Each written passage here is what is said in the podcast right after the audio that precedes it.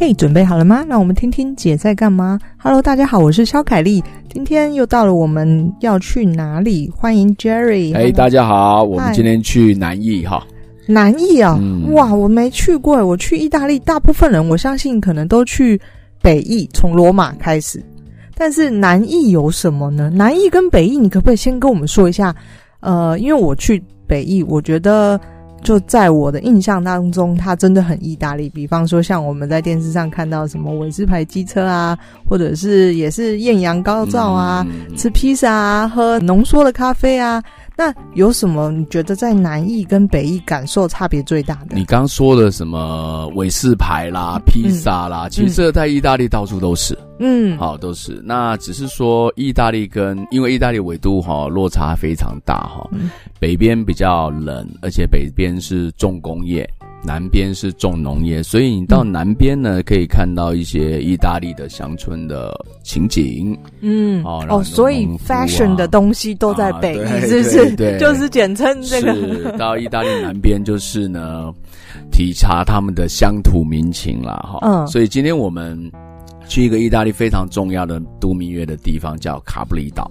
卡布里岛是在意大利，我只知道西西里岛。卡布里岛是就一个小小岛吗？对，其实从你要去卡布里岛，要从拿坡里坐船，好、嗯，或者是索伦多坐船都可以到。嗯，好，那跟西西里啊是差蛮远的啦，好，蛮远的。西西里岛是在最南边的。对对对，如果说对意大利的地理地形有概念，它是一个马靴嘛，哈，嗯嗯，那马靴斜肩的地方呢有一颗球，嗯，好，那我们把做那一颗球呢，就是那个啊西西里岛，嗯，啊。那为什么意大利的足球这么厉害？也有人说啊，因为他们的国土呢，就像是一个人穿着鞋子在踢足球，啊，嗯、所以说他意大利的足球就非常的厉害。所以它有几个知名的岛，嗯、其中一个是卡布里岛，是。度蜜月，度蜜月的很热门啊，而且哈，在这个岛上有很多世界的精品都在这个地方，所以你去度蜜月一定会想买一点精品啦，哈。什么？它这已经热门到所有的精品去那里设店了？哦，对啊，什么 LV 啦、香奈儿啦，哦，都有哦。嗯嗯。那为什么它这么有名？主要第一个哈，它的气候非常的好哈，然后呢，岛上的东西。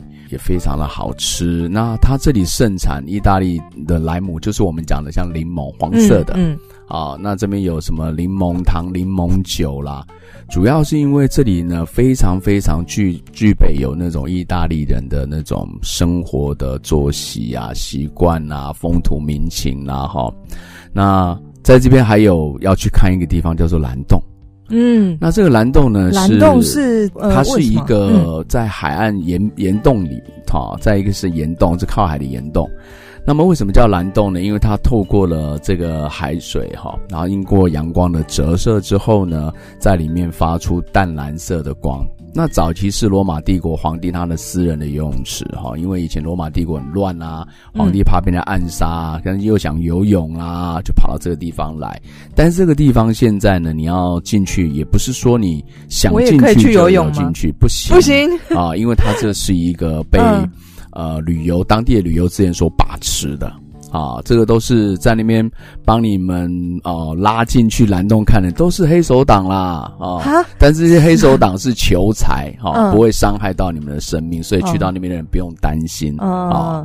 但是就是绑架你，不会不会不会，他们绑架你还要担还要养你呢啊！他们不会找这个麻烦的，他们主要就是要赚钱哈。嗯、所以说，当这个风浪太大你也进不去，嗯，水潮汐太高你也进不去，嗯啊，然后季节不对也进不去。天气不好啦，什么？所以说，当你要进去蓝洞，要风和日丽，潮汐又刚刚好，又没有风浪啊。嗯嗯、但是排队进去，当可以进蓝洞的时候，你要排队哦。那这个时候，你就要准备一种非常重要的东西，叫做晕船药。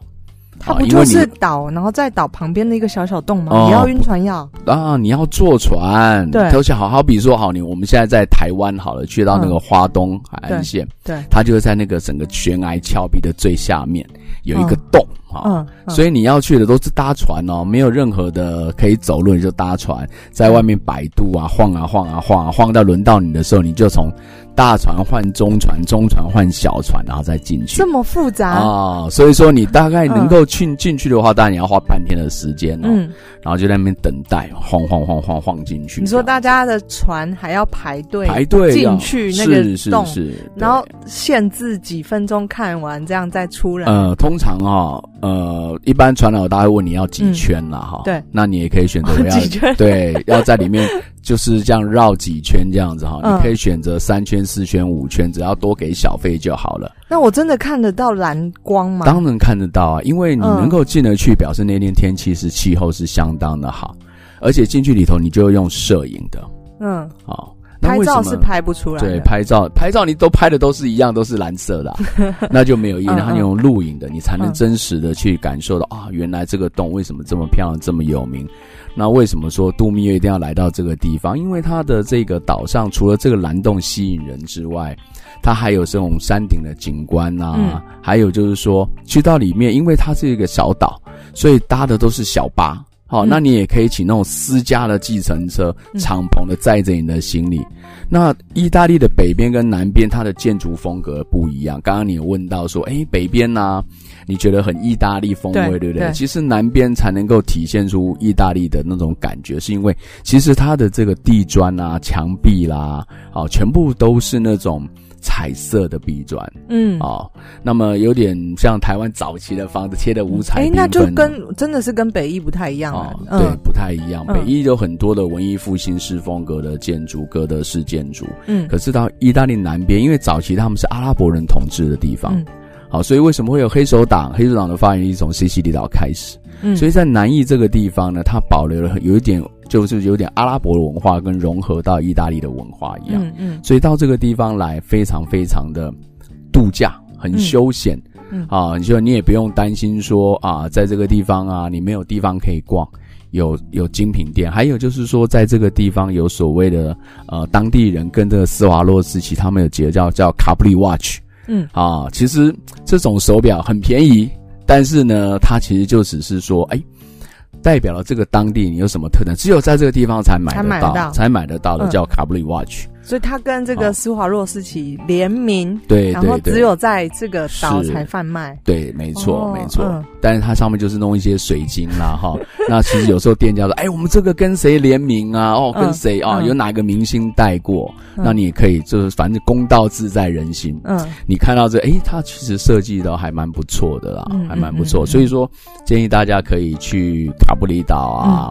可是上面就是住在上面吗？住在上面，住在上面。嗯，你也可以选择住三天、四天、五天、一个礼拜。有人就度蜜月，整个蜜月的假期都在那个地方。那个岛上可以待这么久？那个岛大概我们来做个比，就像我们的小琉球，嗯，哦，差不多这么大啊。哦差不多就或是像绿岛这么大这样子，嗯，其实可以在里面住好多天呢，嗯，哦，其实还我觉得个人觉得是非常非常不错，嗯，而且非常浪漫的地方，嗯，而且这个地方的其实意大利南边的食物都蛮好吃的，哦，而且他很多人会讲问说啊，那个柠檬酒哪里买，柠檬糖哪里买，就是在这里买，其他都买不到吗？其他南意的地方很贵。哦哦，很贵，因为这里是产地，它很便宜。嗯嗯，跟北边，如果你到佛罗伦斯啦，到罗马，可以买得到，大概比这边大概贵一倍啊，有的一点五倍的价钱。差这么多？对对对对对。OK，所以说，哎，可以在这边带一些伴手礼啊，也跟大家提一下这样子。嗯嗯。那其实来回我们坐的坐那交通船是快船。那如果你本身比较会晕船的人，可能你就要真的要吃晕船药。包括你有机会去蓝洞，也要吃一下晕船药。真的，我想说，哦、一下子就到了，就不需要吃晕船药。哦，坐船的时间大概要四十分钟。哦，然后四十分钟，听起来很像台湾到绿岛，差不多。短短的距离，嗯、但是很会晕船，因为它这样子会上上下下哈。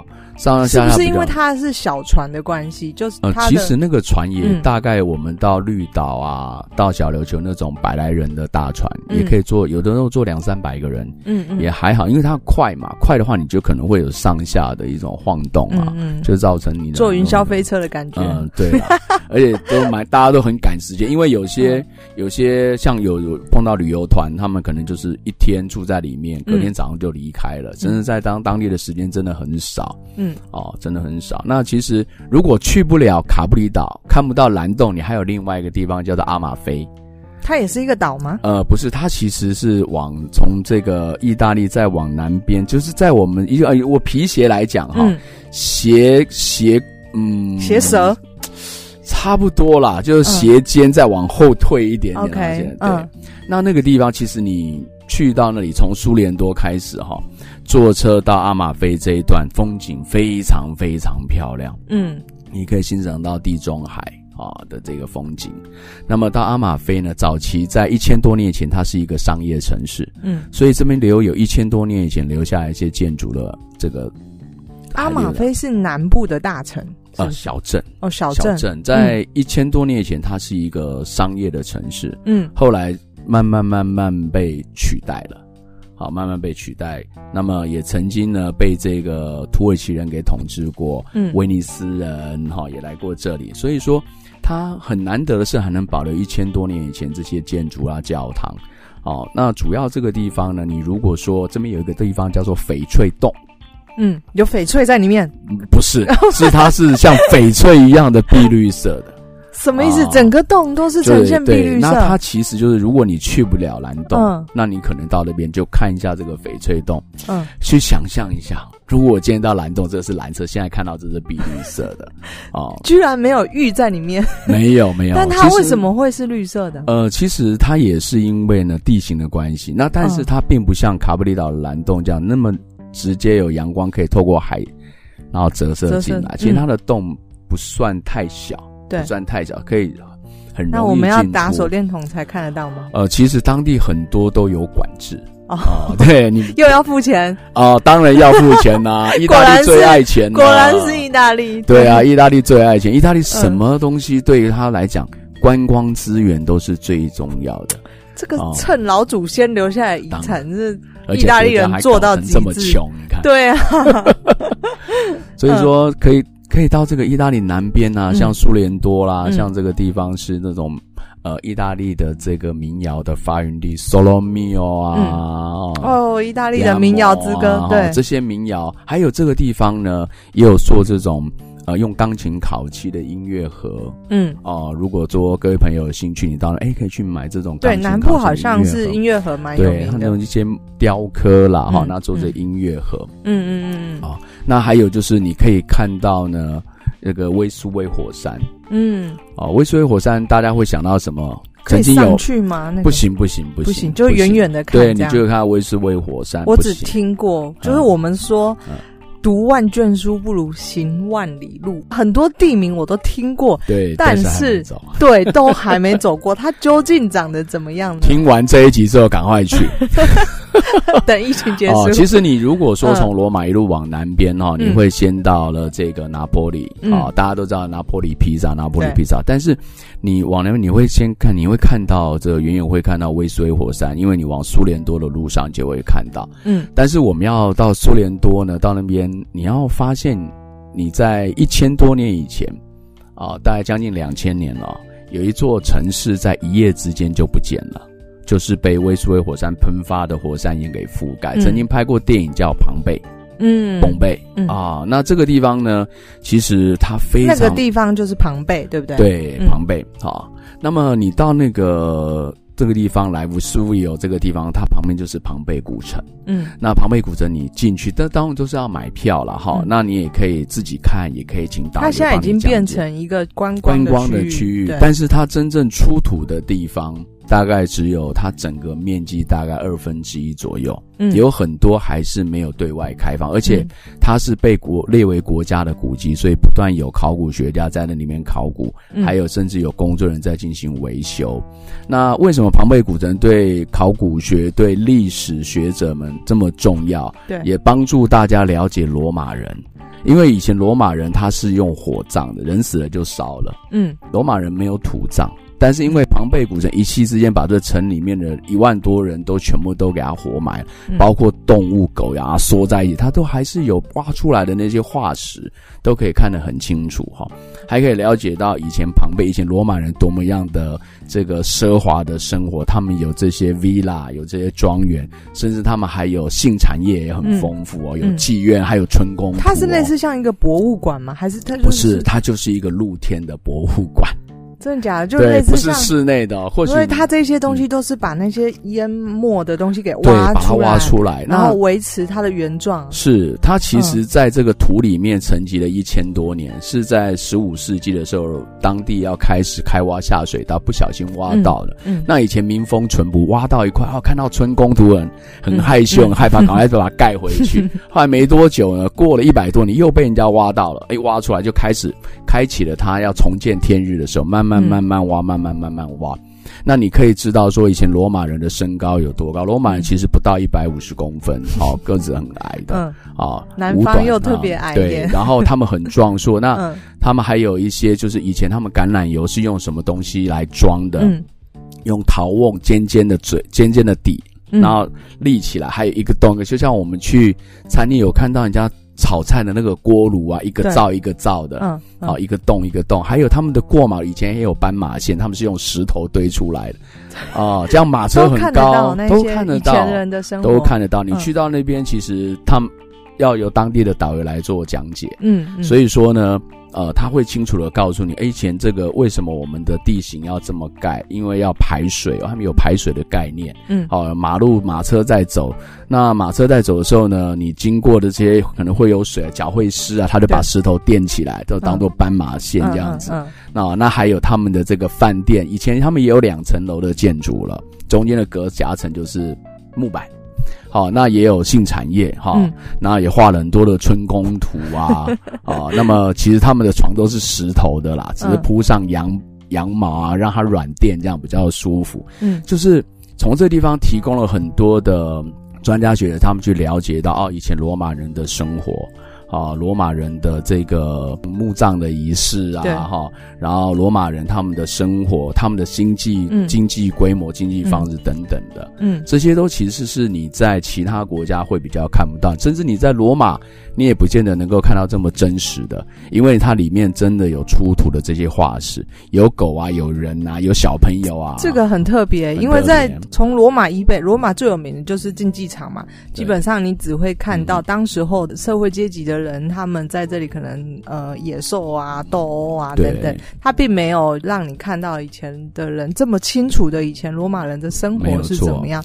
而且罗马人的宗教它是多神教嘛，嗯，好，所以说你会看到有我们希腊人叫做宙斯啊，哈，然后宙斯的神殿啊，哦，那么还有这个丘比特的神、嗯、阿波罗的神殿啊，嗯、这些，其实他们罗马人多的神都是从希腊搬过来。好，只是取的名字不一样，有的甚至是雷同的。好、嗯嗯，那所以可以可以从这边去做研究啊，其实是也蛮蛮不错的，就很有趣。以前在历史上看到的那些，嗯、真正去到意大利的时候，你就可以有种啊。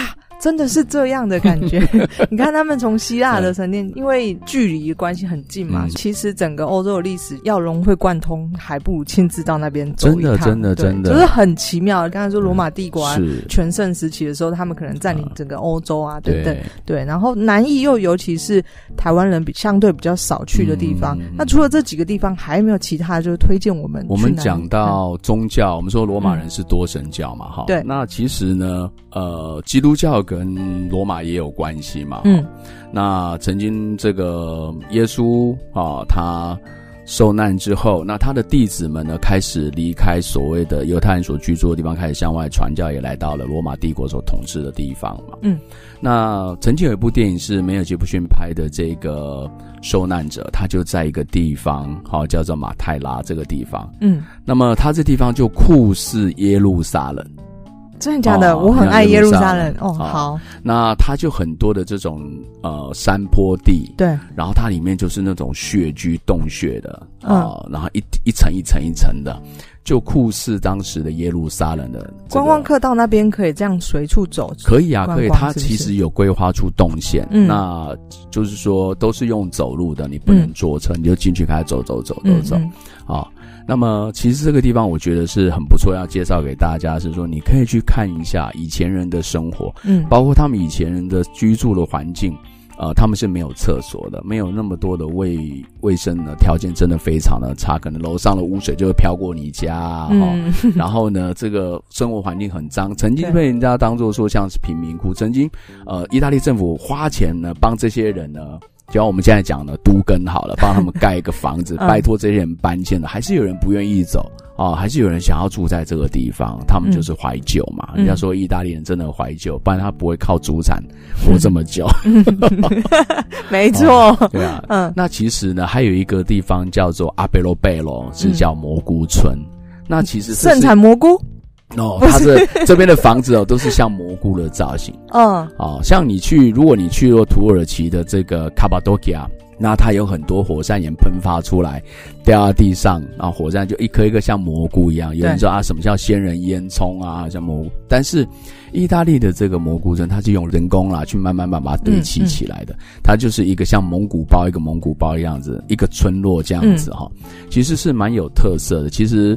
呃，在台湾或是你到其他国家，可能很少看到这样子的造型的聚落。嗯，哦，这个都可以去走一走，去看一看。嗯，而且意大利真的是一个文化宝藏非常丰富的地方。对啊，你不可能说看一个地方、嗯、你就哈以一概全的，整个都是意大利，不太可能，因为它只有北中南。好、哦，你可以分段啊，你可以罗马、佛罗伦斯去玩一下，好、嗯哦，然后北意大利的这个米兰啊。嗯好，那威尼斯啦，嗯嗯、那南边的话就是拿坡里啦、卡布里岛啦，好，哦，刚刚我们所介绍的这些地方、嗯、很有趣的，就是意大利是看一看。呃，我非常推荐，如果第一次去欧洲玩的人，你要么选择法国巴黎，要么就去意大利，因为就会让你冲击会很大，因为它是完全不一样的，跟亚洲是完全不一样的一个感觉，而且丰富的程度呢、嗯、也会超越你的想象哦。